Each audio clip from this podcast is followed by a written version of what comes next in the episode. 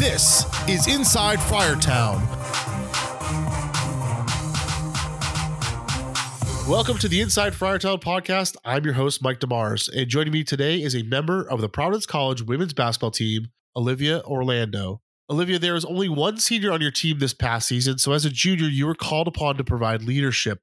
Did this added responsibility change your approach to the season? Yeah, I think that's a great point and a great question. And I think um, it definitely did change my approach this year. Uh, last year, we had some really big leadership roles that, you know, sadly and unfortunately left and graduated. But I think they paved the way and they created a path that made that transition so much easier. So my outlook, although it was a little different because I, you know, I felt like, yes, I had to step up because those leadership roles weren't there anymore. I feel like last year was a great way and a great paving way for me to feel more comfortable in that leadership role. So I think I think it's a yes and no question um, because I do think that yes, you know, my outlook was different, but there was also great kind of leeway into this, so it made me that much more comfortable in a leadership role. Your team took part in Providence College's late night Madness event. Describe what it felt like to be introduced at the dunk. Yeah, so that was just, I don't actually know if there are words to describe that feeling. So, you know, my freshman year, we obviously, we had late night madness in the Mullaney Gymnasium, um, which was still an incredible feeling, you know, having the spotlight on you, having everyone cheering for you. And then obviously, unfortunately, my sophomore year, Late Night Madness was canceled.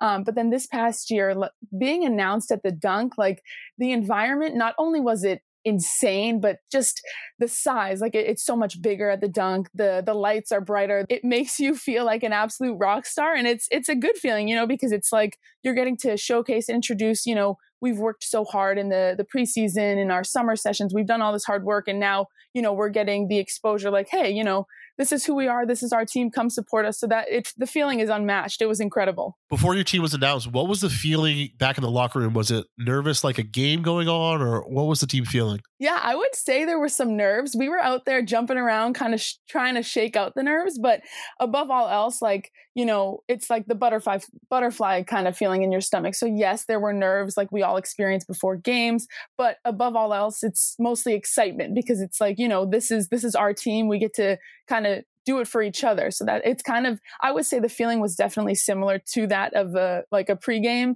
before the game starts but it was definitely more excitement than you know kind of the scary or the nerves part of it and after suffering an injury halfway through the season, did this provide you an opportunity to look at the game through a different perspective? I would say definitely yes. You know, that was definitely hard to face, especially because, you know, I love the game more than anything and I want to be out on the court, out on the floor every chance I get. But I would say it was definitely eye-opening in the sense that it allowed me to see the game from a different perspective. You know, when you're when you're out on the court, you know, experiencing the game, it everything happens so fast so you don't always see everything, you know. You're you're caught up in play by play, but sitting on the bench and kind of taking a step back and actually getting to see, you know, every single play of every single game, like it, it, definitely allowed me to see the game from a different perspective. And I feel like it almost helped with my leadership because it allowed me to help my teammates out and say, like, oh, hey, like this is what's going on offensively. This is how you can improve. Or,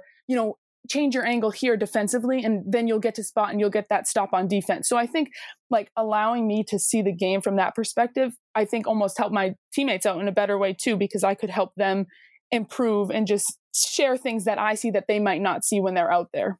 I also noticed you were carrying a notebook on the bench during this time. What was that used for? I worked a lot with Coach T because she, you know, I'm a competitor. So it was obviously, yes, I loved being having eyes on the sideline, but it's it's tough when you're injured and you can't be out there with your teammates experiencing all of these different moments. I worked a lot with Coach T and she was such a big help because, you know, she she was like, let's stay involved. Like, um, so I used the notebook. Yes, I carried around my notebook and I would basically just take notes on anything I saw from the game, you know, and, and it didn't have to be just, you know, in the game. Like, what did I notice on on the bench? Like, did we have good bench energy? What did I notice on the floor? Like things like that. And, you know, it's I could bring that to my team. I could talk about that with my coaches, like just different things like that. And it's just it was another way, another chance to just stay involved and just as a competitor, you know, what can we do to be better and and get these wins. In the past two seasons, your team has won its opening game of the Big East tournament. Going into this year's tournament, was the team more confident after last year's victory? I would say absolutely. I think, you know, playing in a big arena like we do in Chicago every year, it's it's a little a little nerve wracking. You know, like we had just talked about the dunk and how the big arena can bring forth a little bit of nerves. But I think having that experience last year and having that mindset of we can do this, we've done this before, it definitely instilled a sense of confidence. Like we you know we know what we have to do. We we come well prepared. So i think this year especially having a win under our belts last year in the big east tournament first round i think it definitely instilled a sense of confidence and we were we were ready to go first round. And finally what is one piece of advice that you would give someone in high school looking to play basketball at the division one level? One piece of advice i would give a high school student um, wanting to play college basketball would be to not only utilize all of their resources around them, but to just consistently put in the work. You know, I think it's hard because a lot of people have dreams, different dreams, you know, whatever it may be. But there are a lot of athletes that want to play at the collegiate level. So there are a lot of other athletes that have the same dream.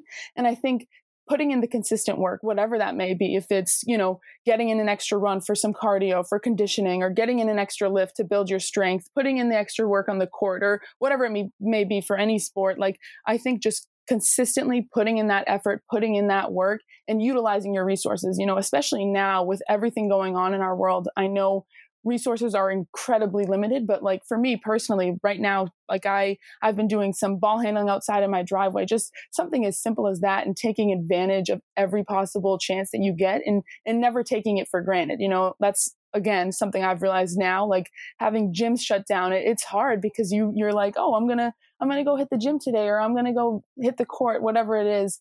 And it's like oh wait i actually can't because everything's shut down. So really taking advantage and never taking it for granted and then just consistently putting in that work um, i think having a, a strong work ethic and always working hard coming prepared every day and having that attack mindset no matter what it is if it's a lift if it's a run if it's ball handling whatever it is having that attack mindset will get you very far Thanks for listening to this bonus edition of the Inside Friartown podcast. Please download, like, and subscribe on your favorite podcast listening app.